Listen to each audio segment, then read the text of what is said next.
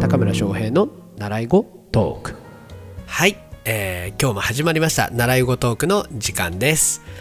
パーソナリティは毎度当たり前ですが、高村翔平がお届けしております。さて、今日でなんと4回目を迎えることができました。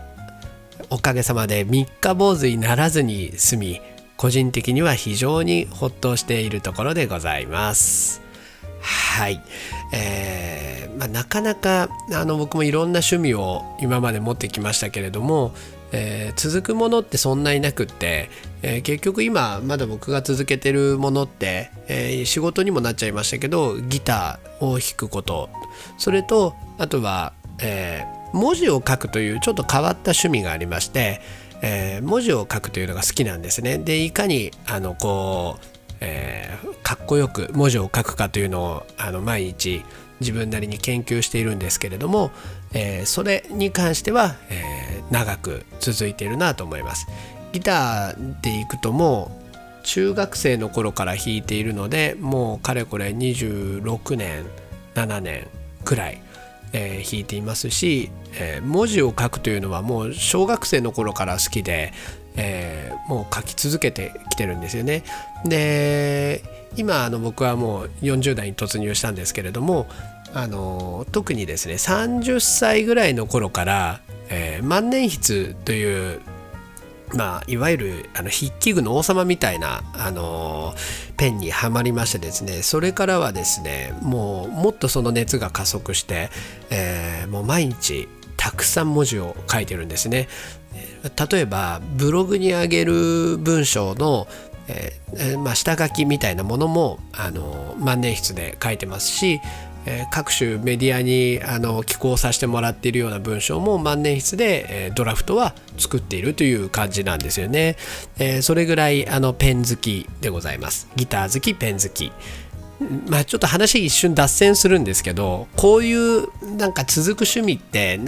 コレクター的な要素が加わると、続くんだなというのをなんだか個人的には感じています。ギターだったら、このギターを買ったら次はギターが欲しいとか、なんかこう限定のこれが欲しいとか、そういったコレクション要素が加わると、その趣味は僕の場合長く続くんだなと思っています。万年筆もそうなんですよね。高いのだともう何十万みたいな、ペン1本ですよ、何十万みたいなものがあったりするんですよね。でさすがにそこまでのは持ってないですけど、ヴィンテージの万年筆を買ってみたりとか、新色が出たとか言って飛びついてみたりとか、本当にですね僕のコレクション魂に火をつけてくれるのがギターと万年筆なんですね。というのもあって長く続いてるんじゃないかなというふうに思います。ということで、おかげさまでなんとか4回目に突入することができた習い語トークでございます。張り切ってやっていこうと思います。で、今日のお題なんですけれども、今日のお題はですね、僕がこのラジオを始めたきっかけにもなっている僕のある思想の話なんですよね。何かっていうとですね、習い事は日本を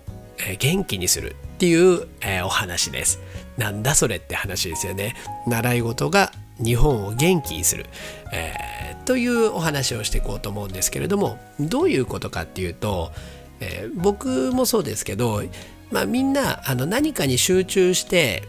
没頭した結果、あっという間に数時間、なんだったらもうなんか朝になっちゃったみたいなことってあると思うんですよね。で、こういう状態って、なんて言うんでしょうかね、超集中状態っていうんですかね、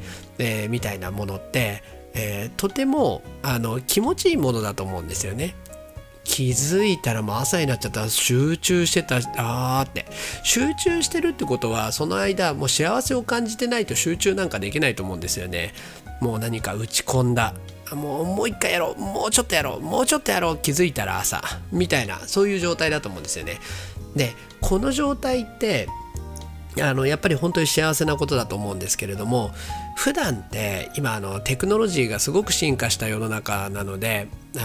スマホを開けばいろんなところから情報が入ってきて、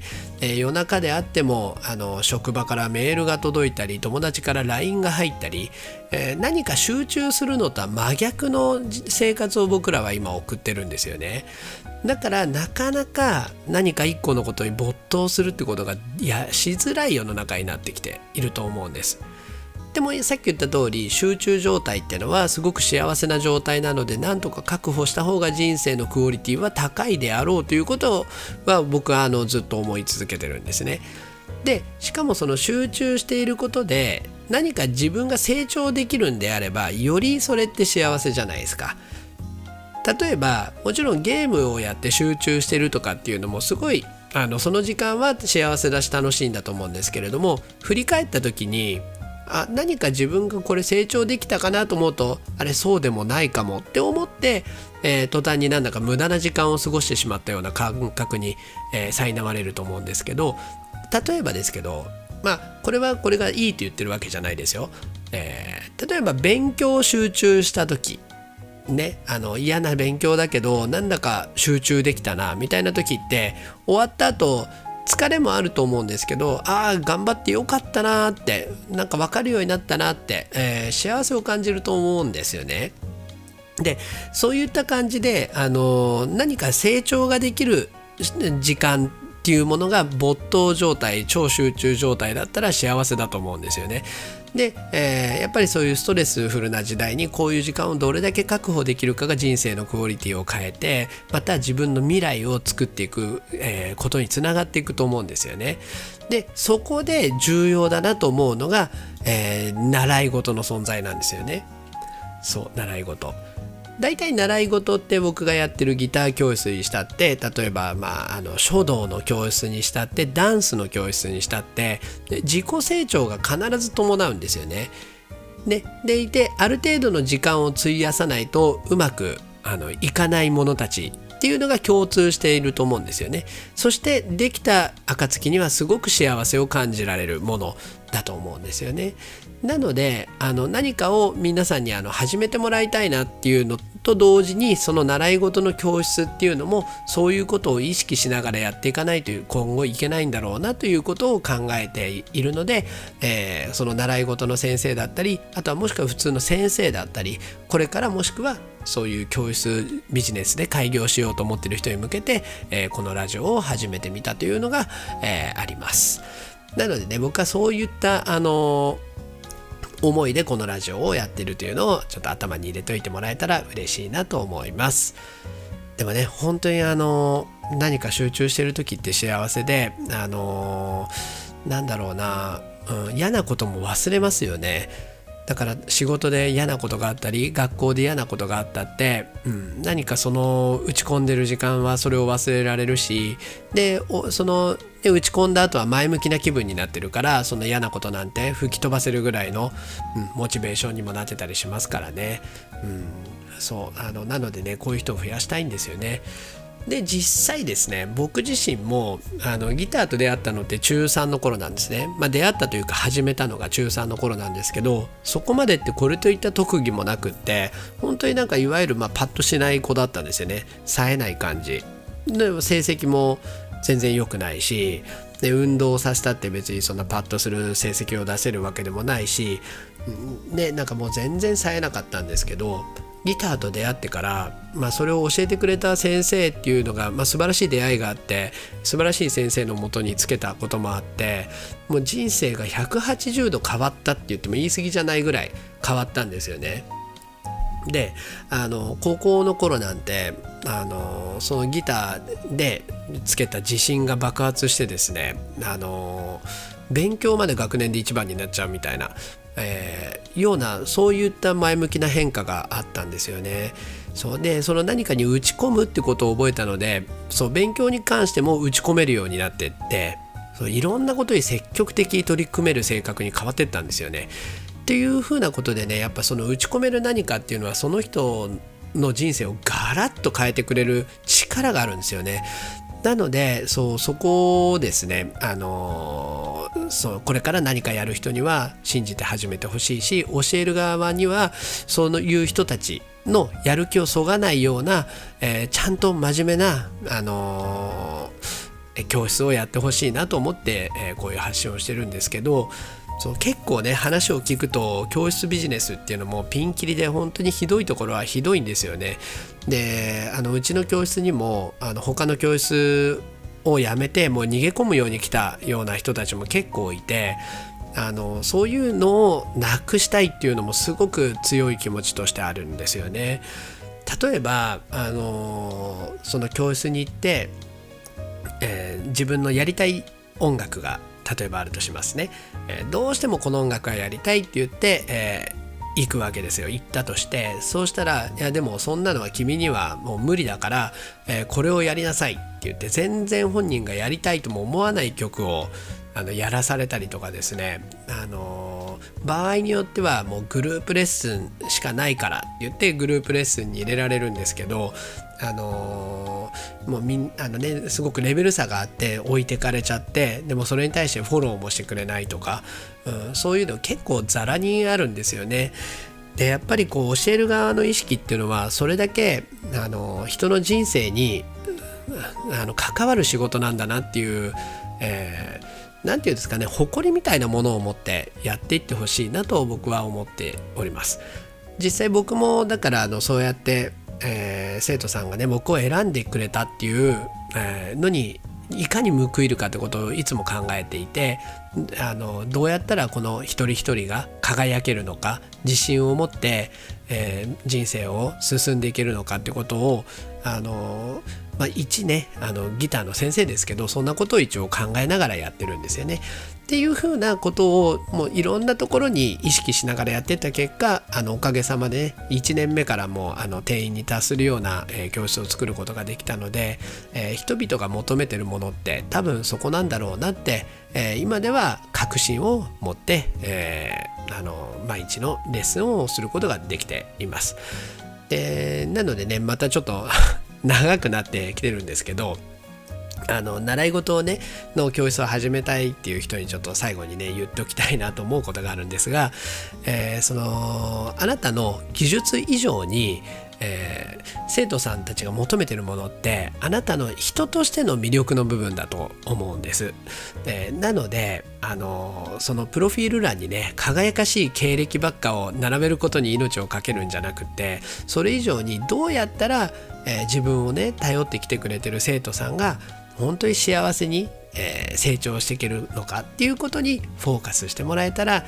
いい教室ができるんじゃないかなというふうに、僕は思っています。でね、この年になると話が長くなるのは悪い癖だなと思うんですけれども、もう一個お話ししたいんですけどね。でもう一個はですね、テクノロジーもとっても重要という話なんですね。で結構僕の周りにも素晴らしい先生たちいて、それはギターだけじゃなくねいろんな業種でそうなんですけれども、素晴らしいのにもったいないなと思うのがそういう技術テクノロジーに疎いということですね。例えば今で2020年の9月の6日にこれを撮ってるんですけど、今現在ですね世界規模の、コロナの新型コロナウイルスの影響が今襲ってきてるわけですよね。で多くの人々がね生活様式の変化を余儀なくされてるわけですけど、この中でテクノロジーを使えたところ使えなかったところで、すごく命運を分けてるなと思うんですよね。例えば僕らのような教室事業だったら基本的には対面で進めていくわけですよね。で対面で進めていく中で致命的なのって会えないってことなんですよね。来れないってことですよね。今コロナでみんな来れないんですよね。今はね少し落ち着いてきた感はありますが、特に4月5月なんて緊急事態宣言が出ていた頃なんてもう実際電車にもねなかなか乗れないし、すごい未知のもので怖かったっていうのもあってみんななかなか移動ができなかったんですよね。そういう時潰れてった教室すごいいっぱいあるんですよ。もしくは借金をすごく重ねてしまって首が回らなくなった教室っていうのはいっぱいあるんですね。そんな中でテクノロジーに強いとどういうことが起こるかっていうと、うちなんかがそうだったんですけれども、どうやってまずオンラインで一緒に演奏することができるんだろうってことを考えるわけですよね。で考えた時にテクノロジーを知識としていろいろ持ってると、じゃあこれとこれを組み合わせたらうまくいけるんじゃないかなとか、音声の遅延をこれでなくせるんじゃないかなっていうアイデアにつながっていくんですよね。そうしたところですね、うちなんて一人のメンバーも欠けることなくですね、全然ね問題なく進めていくことができるようになりました。なのでそういうことを考えた時にやっぱりテクノロジーっていうのは常に目を光らしておいて、その時代に合った、発信方法を常に研究していく必要があるなと思いました。で本当に素晴らしい先生がね、そうやって人の人生を前向きに変えられるような素晴らしい先生がこんなことでね、引退しなきゃいけなくなるようなのはちょっとおかしいなと思うので、そういったテクノロジーっていうのもみんな取り入れてって、もらえたらなと、思います。でやっぱり結局最終的にはそういった人間力だったりとかテクノロジー力みたいな、そういう総合力がものを言うと思うんですよね。でその中にもちろんさっき言ったその輝かしい経歴ばっかって言いましたけど、そういう技術力みたいなものも含まれます。そしてあとは教えるということにどれだけ、力を入れられるかという指導力、あとは人間力、そのね笑いがあるとか、そんなのもそうですよね。人を和ませられるとかもそうですよね。信頼できるとかもそうですよね。それも人間力だと思うんですね。あとはテクノロジーの理解度みたいなバランスが、